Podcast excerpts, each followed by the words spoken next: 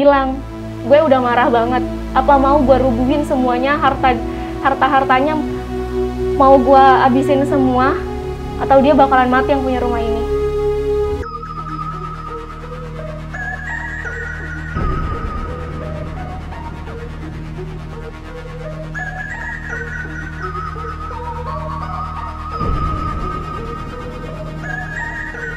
Assalamualaikum warahmatullahi wabarakatuh.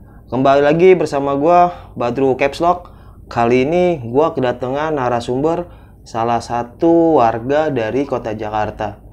Dia mau menceritakan kisah misteri dia pernah jadi tumbal pesugihan. Tapi untuk teman-teman saya minta maaf karena kakak ini atau beliau identitasnya kami sembunyikan untuk mencegah hal-hal yang tidak diinginkan. Mungkin teman-teman ada yang kesel atau kecewa, kenapa kok mukanya nggak ditampakin ya kak? Karena mungkin terlalu beresiko menurut kakak ini dan saya. Dan buat teman-teman yang belum subscribe, jangan lupa di subscribe dan diaktifkan loncengnya. Dan buat teman-teman yang sudah subscribe, banyak-banyak terima kasih sudah mendukung channel kami karena sebagian penghasilan dari channel ini akan kami donasikan ke orang-orang yang membutuhkan. Berbuat baik bisa di mana saja, kapan saja, dan dengan cara apa saja. Nggak perlu berlama-lama, langsung saja kita ke Oh Nani, obrolan narasumber malam ini. Halo kak. halo, Halo. juga ya Gimana kabar kak? alhamdulillah baik Oh, kita samarkan namanya siapa kak? Hmm, anak aja ya Ana ya. Iya. Oke. Di keselamatan kita panggil kakak ini dengan nama Ana aja ya teman-teman. Oke kak Ana. ya Eh, gimana tuh kak kejadian waktu kakak sempat jadi tumbal ya pesugihan atau gimana tuh kak? sebenarnya sih bukan tumbal gitu gitu Mm-mm. jadi seperti korban gitu Korban. korban persugihan di dalam suatu tempat gitu. Kejadian ini saya alamin pada tahun 2016-an ya. Iya. Di situ saya dan kakak saya mengalami hal tersebut. Kakak saya itu udah ibu rumah tangga. Nah, dia tinggal di kontrakan yang ada di daerah sekitaran Jakarta. Ya, di situ. Nah, dia itu pada saat itu sekitar eh, 8 bulanan dia tinggal di kontrakan tersebut. Tapi sebelum sebelum 8 bulan itu dia mengalami mengalami keanehan-keanehan deh pada saat di tempat itu, di Iya. kontrakan itu gitu. Jadi dia tuh memang bisa melihat gitu Oh, kakak dia saya bisa itu. melihat sosok-sosok penampakan gitu. Iya, yang orang lain mungkin belum bisa melihat hal itu ya. Iya. Mm. Nah, dia ngelihat keanehan-keanehan tuh seperti bet- eh, apa namanya? Seperti tampak-tampak yang besar gitu. Terus yang rambutnya panjang lah, yang tuyul, yang ini kata dia gitu. Terus saya bilang, "Ah, halu kali." gitu kan. Halu aja lu gitu. Jangan jangan kayak gitu, positif aja. Mungkin itu hanya apa? Hanya sebuah ini aja sih sebuah halusinasi dia aja gitu. Saya bilang gitu kan udah nggak usah dipikirin. Ya udah lama lama kelamaan dia semakin aneh hampir dia setengah gila. Jadi kakak saya setiap setiap hari itu badannya panas gitu sakit panas terus eh, pusing mual gitu kan. Kira saya sakit biasa gitu. Ya udah ya udah sih sakit biasa. Ya udah dibawa ke rumah ke rumah sakit kan. Dibawa ke rumah sakit. Terus habis itu didiagnosa nggak ada apa-apa sama dokter itu gitu. Sampai dicek lab. Dicek lab tes darah gitu kan. Terus dicek urin kirain tuh hamil. Ternyata enggak negatif hasilnya. Terus dicek darah kirain tuh HB-nya turun. Apa sih? Kurang darah ternyata enggak. Tuh. Sampai dilihat kata dokter ini mah nggak ada apa-apa diagnosa pun nggak ada gitu kan. Pas dicek lab itu nggak ada apa-apanya nggak ada penyakit. Bingung dokter juga mau ngerawat gimana tapi keadaan itu lemes. Bener dia nggak nggak berdaya. Suatu hari dia ngalamin drop drop tuh badannya bener-bener drop banget. Terus dia itu pingsan kan ya jadinya. Pingsan habis itu uh, dia itu ngerasa kalau dia kalau dia tuh sadar sebenarnya sadar cuman dia nggak dia nggak ada di dunianya dia sendiri gitu. Mungkin dia ada di dunia lain. Oh di dunia gaib. Ya seperti itu mungkin ya kak. Nah pas dia ngalamin itu entahlah dia uh, memang katanya dia bisa ngomong secara batin apa sih yang dirasa gitu gitu. Soalnya dia juga kan bingung. Dia ke dokter nggak ada sama sekali penyakit gitu kan. Udah habis duit berapa puluh gitu. Udah berjuta-juta dia ngeluarin uang. Karena apa? Hampir setiap hari ke dokter gitu. Dengan ke rumah sakit yang berbeda-beda. Kayak gitu. Setelah itu dia ngomong-ngomong-ngomong saya juga nggak paham ngomong apa dengan apa dunianya dunia lain itu gitu dunia gaibnya saya nggak paham dia ngomong apa. Pada saat itu dia bilang apa namanya dia si gaibnya itu ya tetap ingin mengganggu tempat tersebut tempat yang dikontrakin sama kakak saya itu. Yang ditempatin iya. Dia maunya seperti itu. Ibaratnya dia mau ngajak main gue tuh mau main sama lu gitu. Si makhluk gaibnya itu ngomong seperti itu ke kakak saya dia ceritalah ke suaminya. Banyak cerita cerita cerita. Kata suami kata suaminya gini ah kamu mah bohong katanya gitu. Masa iya zaman sekarang masih ada gitu-gituan gitu kan ya. Nggak mungkin gitu kan. Percaya sama Allah aja gitu. Tapi memang dia ngerasain hal itu gitu kan. Dia ngerasain dia sampai kenapa sih gue tuh udah cerita gue tuh udah ngalamin hal ini gitu. Kenapa yang gue ceritain ini orang pada nggak percaya gitu gue tuh nggak halu gue tuh benar gitu kan. Dia sampai kayak gitu dan dia nangis gitu kan. Sampai di situ kakak saya kakak saya cerita dengan suaminya. Suaminya nggak percaya. Terus cerita lagi sama yang lain sama teman-temannya gitu. Nggak percaya juga sama bokap saya juga. Diceritain hal itu. Nggak percaya gitu kan. Karena kata mereka itu mah bohong. Padahal kakak saya udah setengah gila tuh setengah gilanya tuh dia setiap hari digangguin selama beberapa bulan tapi orang-orang gak ada yang percaya gitu kan. Terus setelah itu setelah beberapa bulan itu uh, kakak saya cerita sama saya kan. Diceritain semua kronologisnya. Gini gini gini. Duit gue digangguin. Duit gimana? Karena dia bisa ngomong itu ke saya doang gitu kan. Karena saya kan tinggalnya di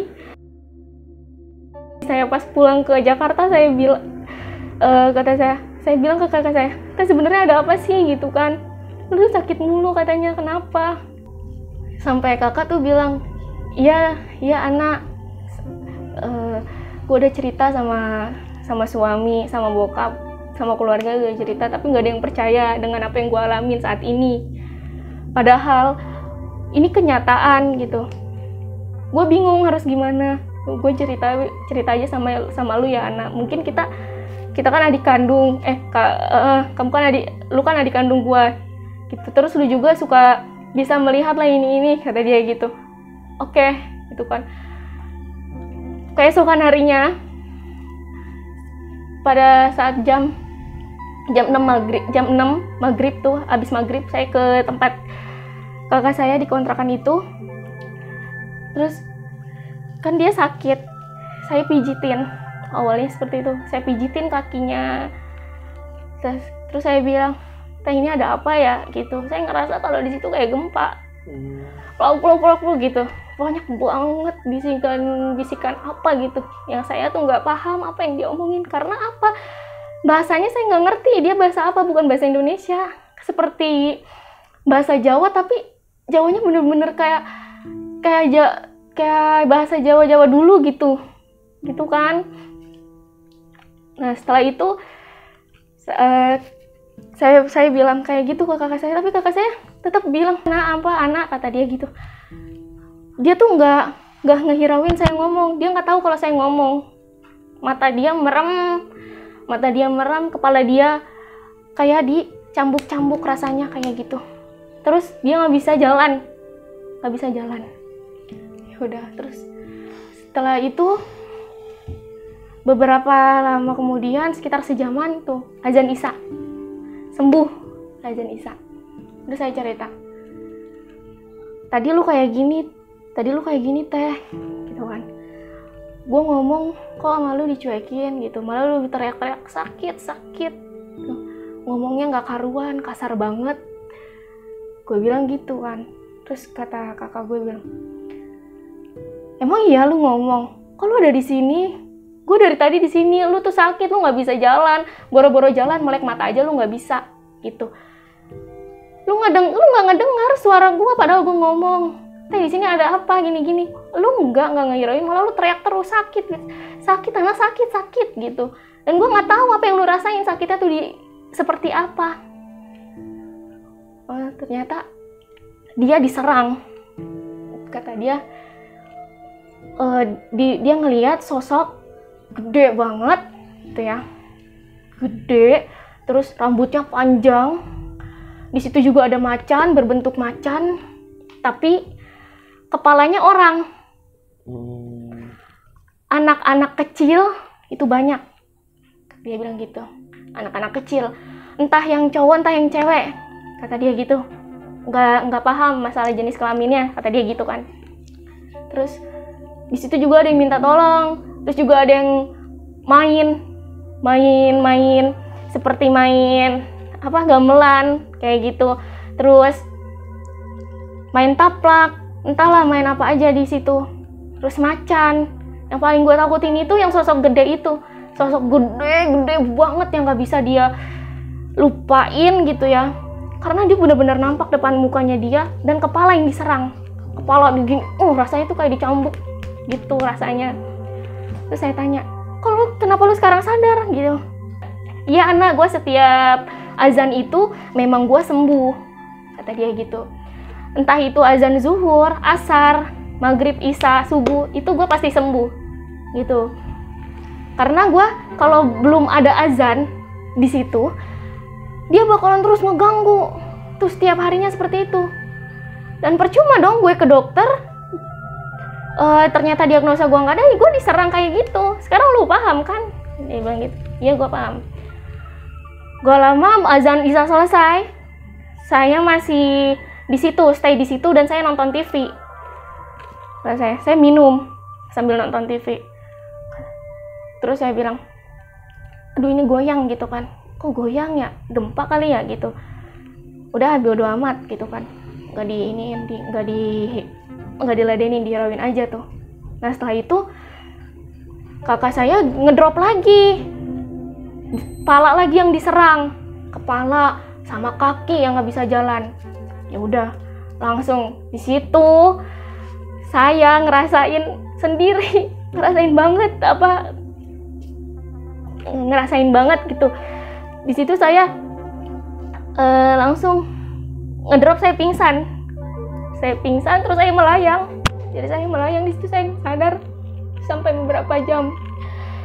Uh, habis itu kakak saya dibawa keluar dari tempat kontrakannya. Terus sua kan ada suaminya ya. Suaminya pun kaget saya bisa melayang gitu. Saya bisa melayang. Terus saya seperti apa ya seperti layangan gitu melayang gitu muter aja di dalam kontrakan itu. Gitu. terus terus si suaminya suami suaminya itu bawa kakak saya keluar. Kakak saya langsung sembuh. Di situ nggak ngerasain bisa jalan dengan keadaan kayak gitu. Padahal dia lagi nggak bisa jalan mata aja nggak bisa dibuka. Saya begitu dia bisa dia bisa gitu dengan secepat secepatnya dia langsung keluar dari kontrakan itu. Di situ orang-orang kaget dan saya gubrak-gubrak gitu uh, apa namanya nendang-nendang kursi apa pun yang ada di situ saya tendangin gitu. Nah setelah itu saya setelah itu saya uh, di di apa namanya diobatin kan di, di tapi di interaksi dulu sama yang ngobatin saya gitu. Nah dia bilang ya kalau di situ tuh nyari mangsa katanya gitu. Nyari tumbal. Kontrakan itu? Mm -mm, nyari tumbal. Terus saya bilang tumbal tumbal bagaimana? gitu. Padahal saya nggak bisa ngomong Jawa. Iya. saya ngomong Jawa saya nyinden di situ. Dan saya minta apa? Minta permintaan yang bukan di dunia nyata. Maksudnya bukan halayak manusia-manusia pada umumnya. Saya di situ minta kendi kemenyan kembang tujuh rupa kopi hitam tanpa gula. Terus eh, si kemenyannya itu harus dibakar terus harus diminum sama saya gitu. Saya dikasih air putih itu nggak nggak diminum ditolak dilempar gelas pun pecah. Pokoknya ada barang-barang di dalam kontrakan itu sampai saya ditendang-tendangin. Terus saya melayang juga. Di situ orang-orang pada kaget gitu. Gak ada yang berani juga yang deket sama saya kan nah udah gitu dia saya interaksi sama sama eh, makhluk gaib itu gitu. Sebenarnya saya setengah sadar setengah enggak gitu. Setelah itu saya saya nyinden saya ngomong sama eh, apa namanya makhluk makhluk tersebut terus saya tanya kenapa gitu? Lu harus kayak gitu. Lu harus ngeganggu keluarga gue gitu. Terus kenapa lu harus masuk ke jiwa gue? Terus dia bilang ke saya ya karena gue karena gue mau kalau lu itu tahu apa yang gue pinta. Kata dia gitu kata kan. makhluk itu. Iya, kata makhluk itu. Jadi tuh seperti kontrakan itu benar-benar isinya tuh gaib semua gitu.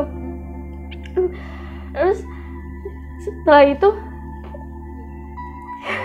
setelah itu si makhluknya bilang seperti itu dan saya kaget dong. Emang lu mau apa gitu? Asal asal lu tahu ini bahasa Indonesia ya karena dia ngomongnya bahasa ini Jawa gitu saya nggak paham ini di bahasa Indonesia ini lu tuh nggak tahu kalau yang punya kontrakan ini dia itu persugihan gitu. Dia tuh melihara tuyul terus ba babi ngepet dan lainnya mungkin gitu. Dia bilang seperti itu.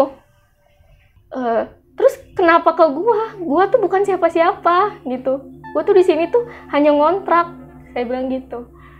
Terus dia bilang gue tuh nggak dikasih tumbal udah beberapa bulan. Gue nggak dikasih makan ibarat manusia nggak dikasih makan gitu. Dia kelaparan gue harus makan gue udah lapar. Ibarat manusia gitu ya.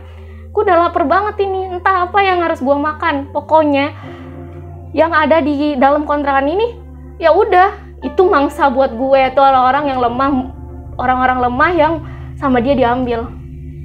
Terus saya bilang gue bukan orang lemah. Gue punya Tuhan gitu. Gue punya Tuhan. Eh, kalau kan udah beda alam gitu kan alam lu alam lu alam gue alam gue gitu. Lu mau apa? Kalau lu memang mau sesuatu dari gue ya mungkin gue bisa kirim lu doa gitu. Gue bisa kirim lu doa terus gue ngajiin tempat ini udah nggak apa-apa gitu. Terus kata dia nggak gue nggak mau itu. Dia bilang gitu. Terus apa? Gitu. Ya udah deh syaratnya ini aja nanti lu tolong sampaikan ke, ke yang punya kontrakan ini ya. Lu tolong sampaikan ke dia bilang gue udah marah banget. Apa mau gue rubuhin semuanya harta harta hartanya mau gue abisin semua atau dia bakalan mati yang punya rumah ini? Dia bilang kayak gitu. Sosok makhluk itu. Iya sosok makhluk tersebut. Gitu nah si sosok makhluk tersebut yang ngegangguin kakak saya yang tinggi gede itu. Nah perwakilannya dia. Eh perwakilan dia itu ketuanya. Iya, ibaratnya gitu. Ketua. Heeh, ketua dari para makhluk itu gitu. Makanya di situ ada anak kecil ada macan ada bangsa kunti kuntil ya gitu. Terus si yang makhluk gede rambut panjang. Eh pokoknya mohon maaf eh, jelek banget ya. Jelek banget dah buruk rupa. Itu aja saya sebenarnya eh, udah merinding gitu. Saya ngalamin itu Eh, terus dia bilang pokoknya lu tolong sampein sama yang punya rumah ini. Udah gitu aja pesan gua. Nah saya nggak nggak lama itu nyinden nyinden nyinden. Pokoknya saya nari-nari nari Jawa gitu. Terus saya saya bilang sama sama orang yang ada di dalam situ bilang kayak gini nih gua mau gua mau kopi tapi nggak usah pakai gula. Sekarang juga cepetan gitu. Harus sekarang juga nggak boleh di entar-entar. Karena apa? Kalau di entar-entar entah siapa pun akan menjadi korbannya. Terus udah tuh dibuatin. Saya nah kan dibuatin dulu ya. Dibuatin dulu kan di, dipanasin dulu ya airnya ya. Iya. itu lama banget gitu kan lama banget tuh kata makhluk itu. Lama saya di situ saya ngamuk. Ngamuk ngamuk sengamuknya. Saya tendangin kursi padahal ditendang doang masa patah kursinya? Gitu. Terus habis itu si makhluknya bilang gua minta tolong sama lu karena lu yang bisa nyampein. Si makhluk itu bilang ke gue kayak gini pokoknya gue minta tolong sekali lagi sama lu tolong sampaikan pesan-pesan yang ada eh, pesan-pesan gue sama teman-teman gue di sini gue perwakilan dia bilang gitu. "Oh, tolong sampaikan ke yang punya kontrakan ini kalau misalnya ya gue udah marah. Gue sama teman-teman gue semua udah marah sebelum gue obrak abrik semuanya. Para makhluk astral itu. Iya sudah gitu. marah sama?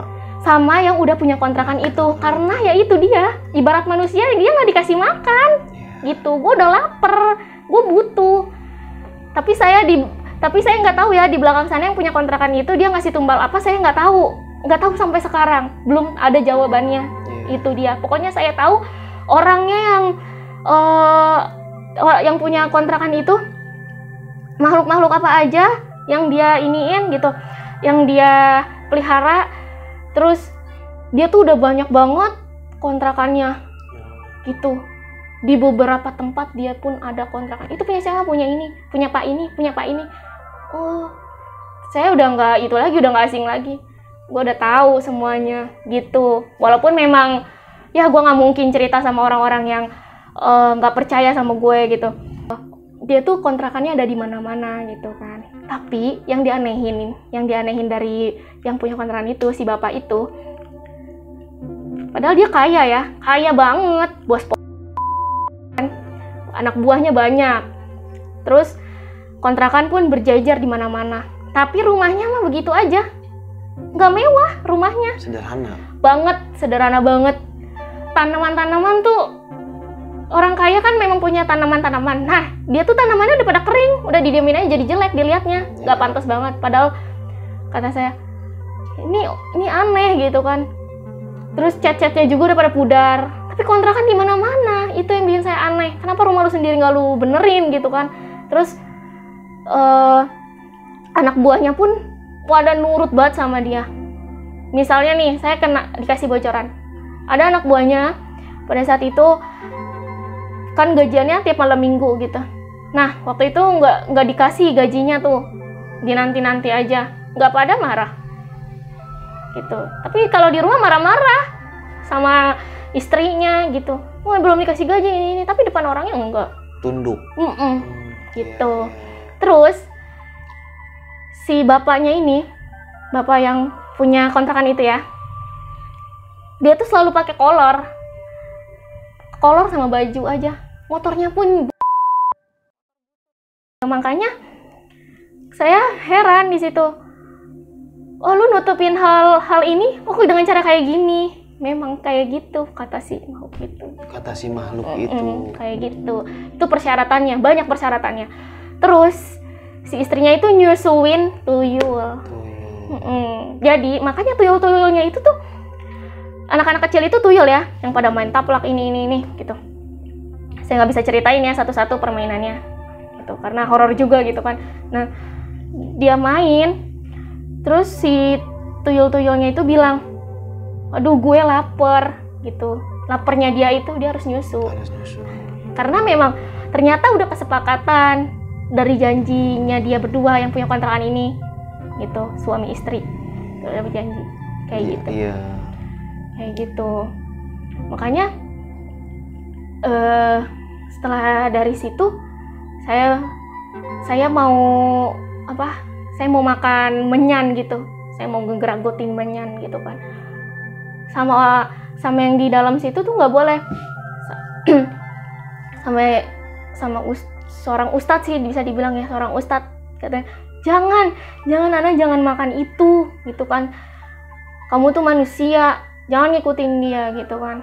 Terus saya bi saya bilang gue mau itu gitu. Gue gue gue suka wangi ini gitu. Sampai kayak gini tangannya gue suka terus gini gitu terus saya langsung gini-gini lagi. Ntar berbentuknya beda-beda. Ntar saya gini ntar saya nyinden ntar saya terbang ntar saya ngubrak ngabrik nendang-nendang. Gitu. Jadi setiap ini berbeda-beda. Jadi ini masuk yang ini keluar yang ini masuk yang ini keluar gitu. Berbeda-beda. Karena banyak banget jenis-jenis makhluk gaib di dalam kontrakan itu. Gitu.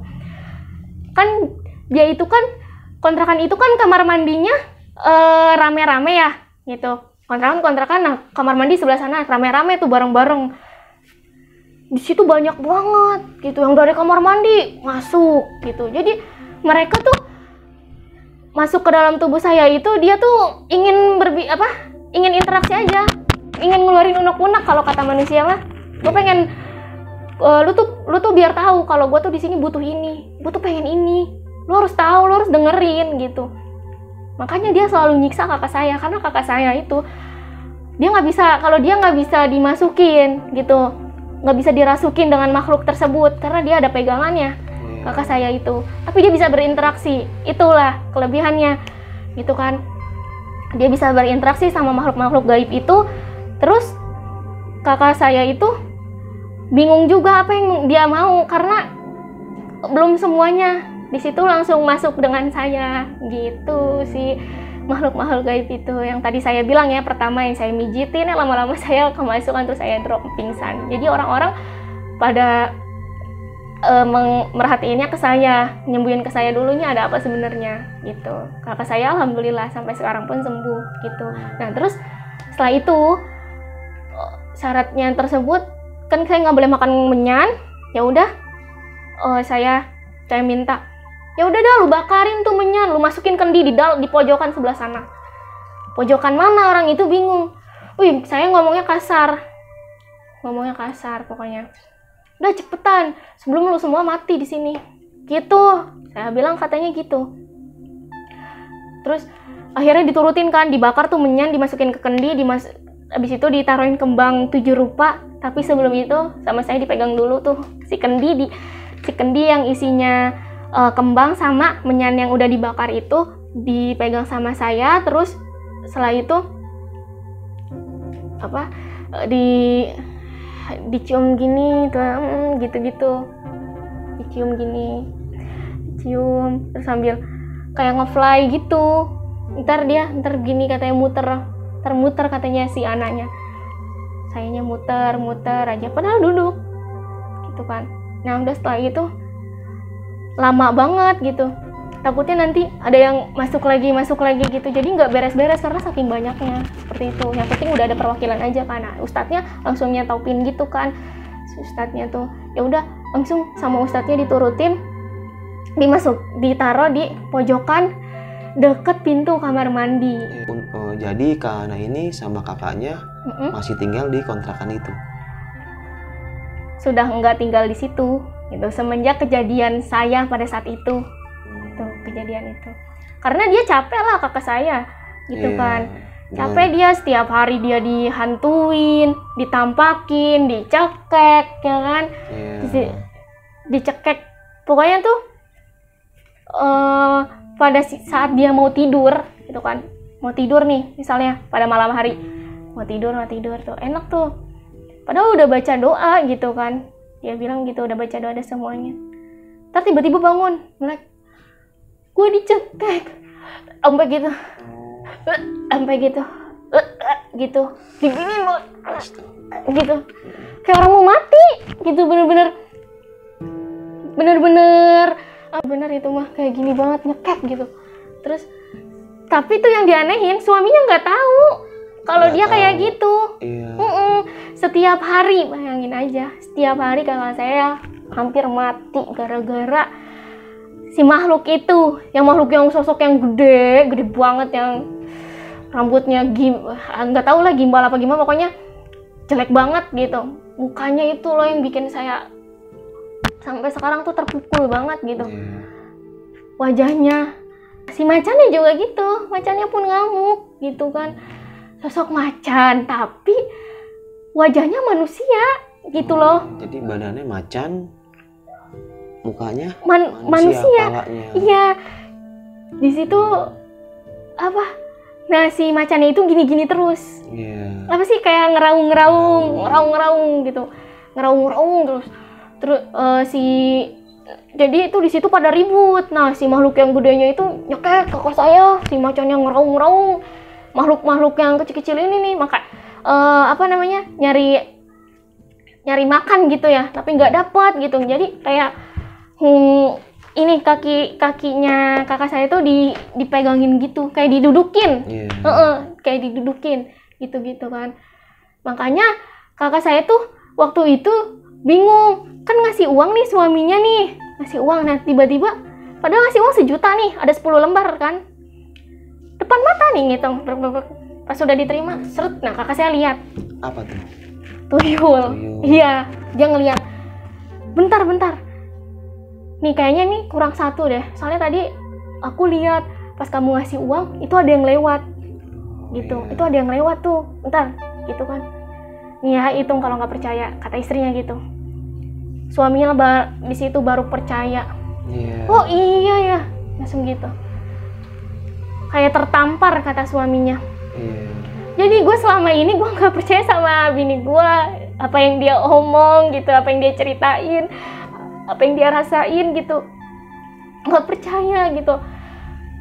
Pas ada kejadian yang uang itu baru percaya. Iya. depan mata depan mata banget langsung serut. Dia keluarnya itu lewat pintu kamar mandi si tuyul itu. Kakak saya sih bilang bilangnya itu kecil anak kecil gitu pengen main gitu dia bilang. Udah dikasih.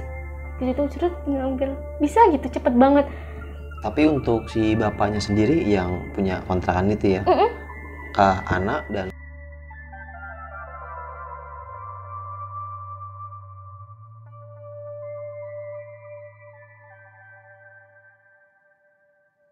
Oke, Onani hari ini sudah selesai, sudah keluar semua. Cerita dari Kak Ana ini Iya. bisa kita ambil hikmah dan pelajarannya. Kita buang jauh-jauh hal-hal yang negatif. Kita tanamkan di diri kita hal-hal yang positif. Lagi buat teman-teman untuk identitas Kak Ana ini kita rahasiakan karena untuk keselamatan beliau dan keluarganya. Buat teman-teman yang belum subscribe, jangan lupa di subscribe dan aktifkan loncengnya. Dan buat teman-teman yang sudah subscribe, terima kasih sudah dukung dan support channel kami ini. Dan sekali lagi, sebagian dari penghasilan channel ini akan kami donasikan ke orang yang membutuhkan. Sampai jumpa di cerita selanjutnya. Assalamualaikum warahmatullahi wabarakatuh. Terima kasih Kana. ya sama-sama Sampai jumpa lagi. jumpa kembali Sehat terus ya Kak dan keluarga. iya amin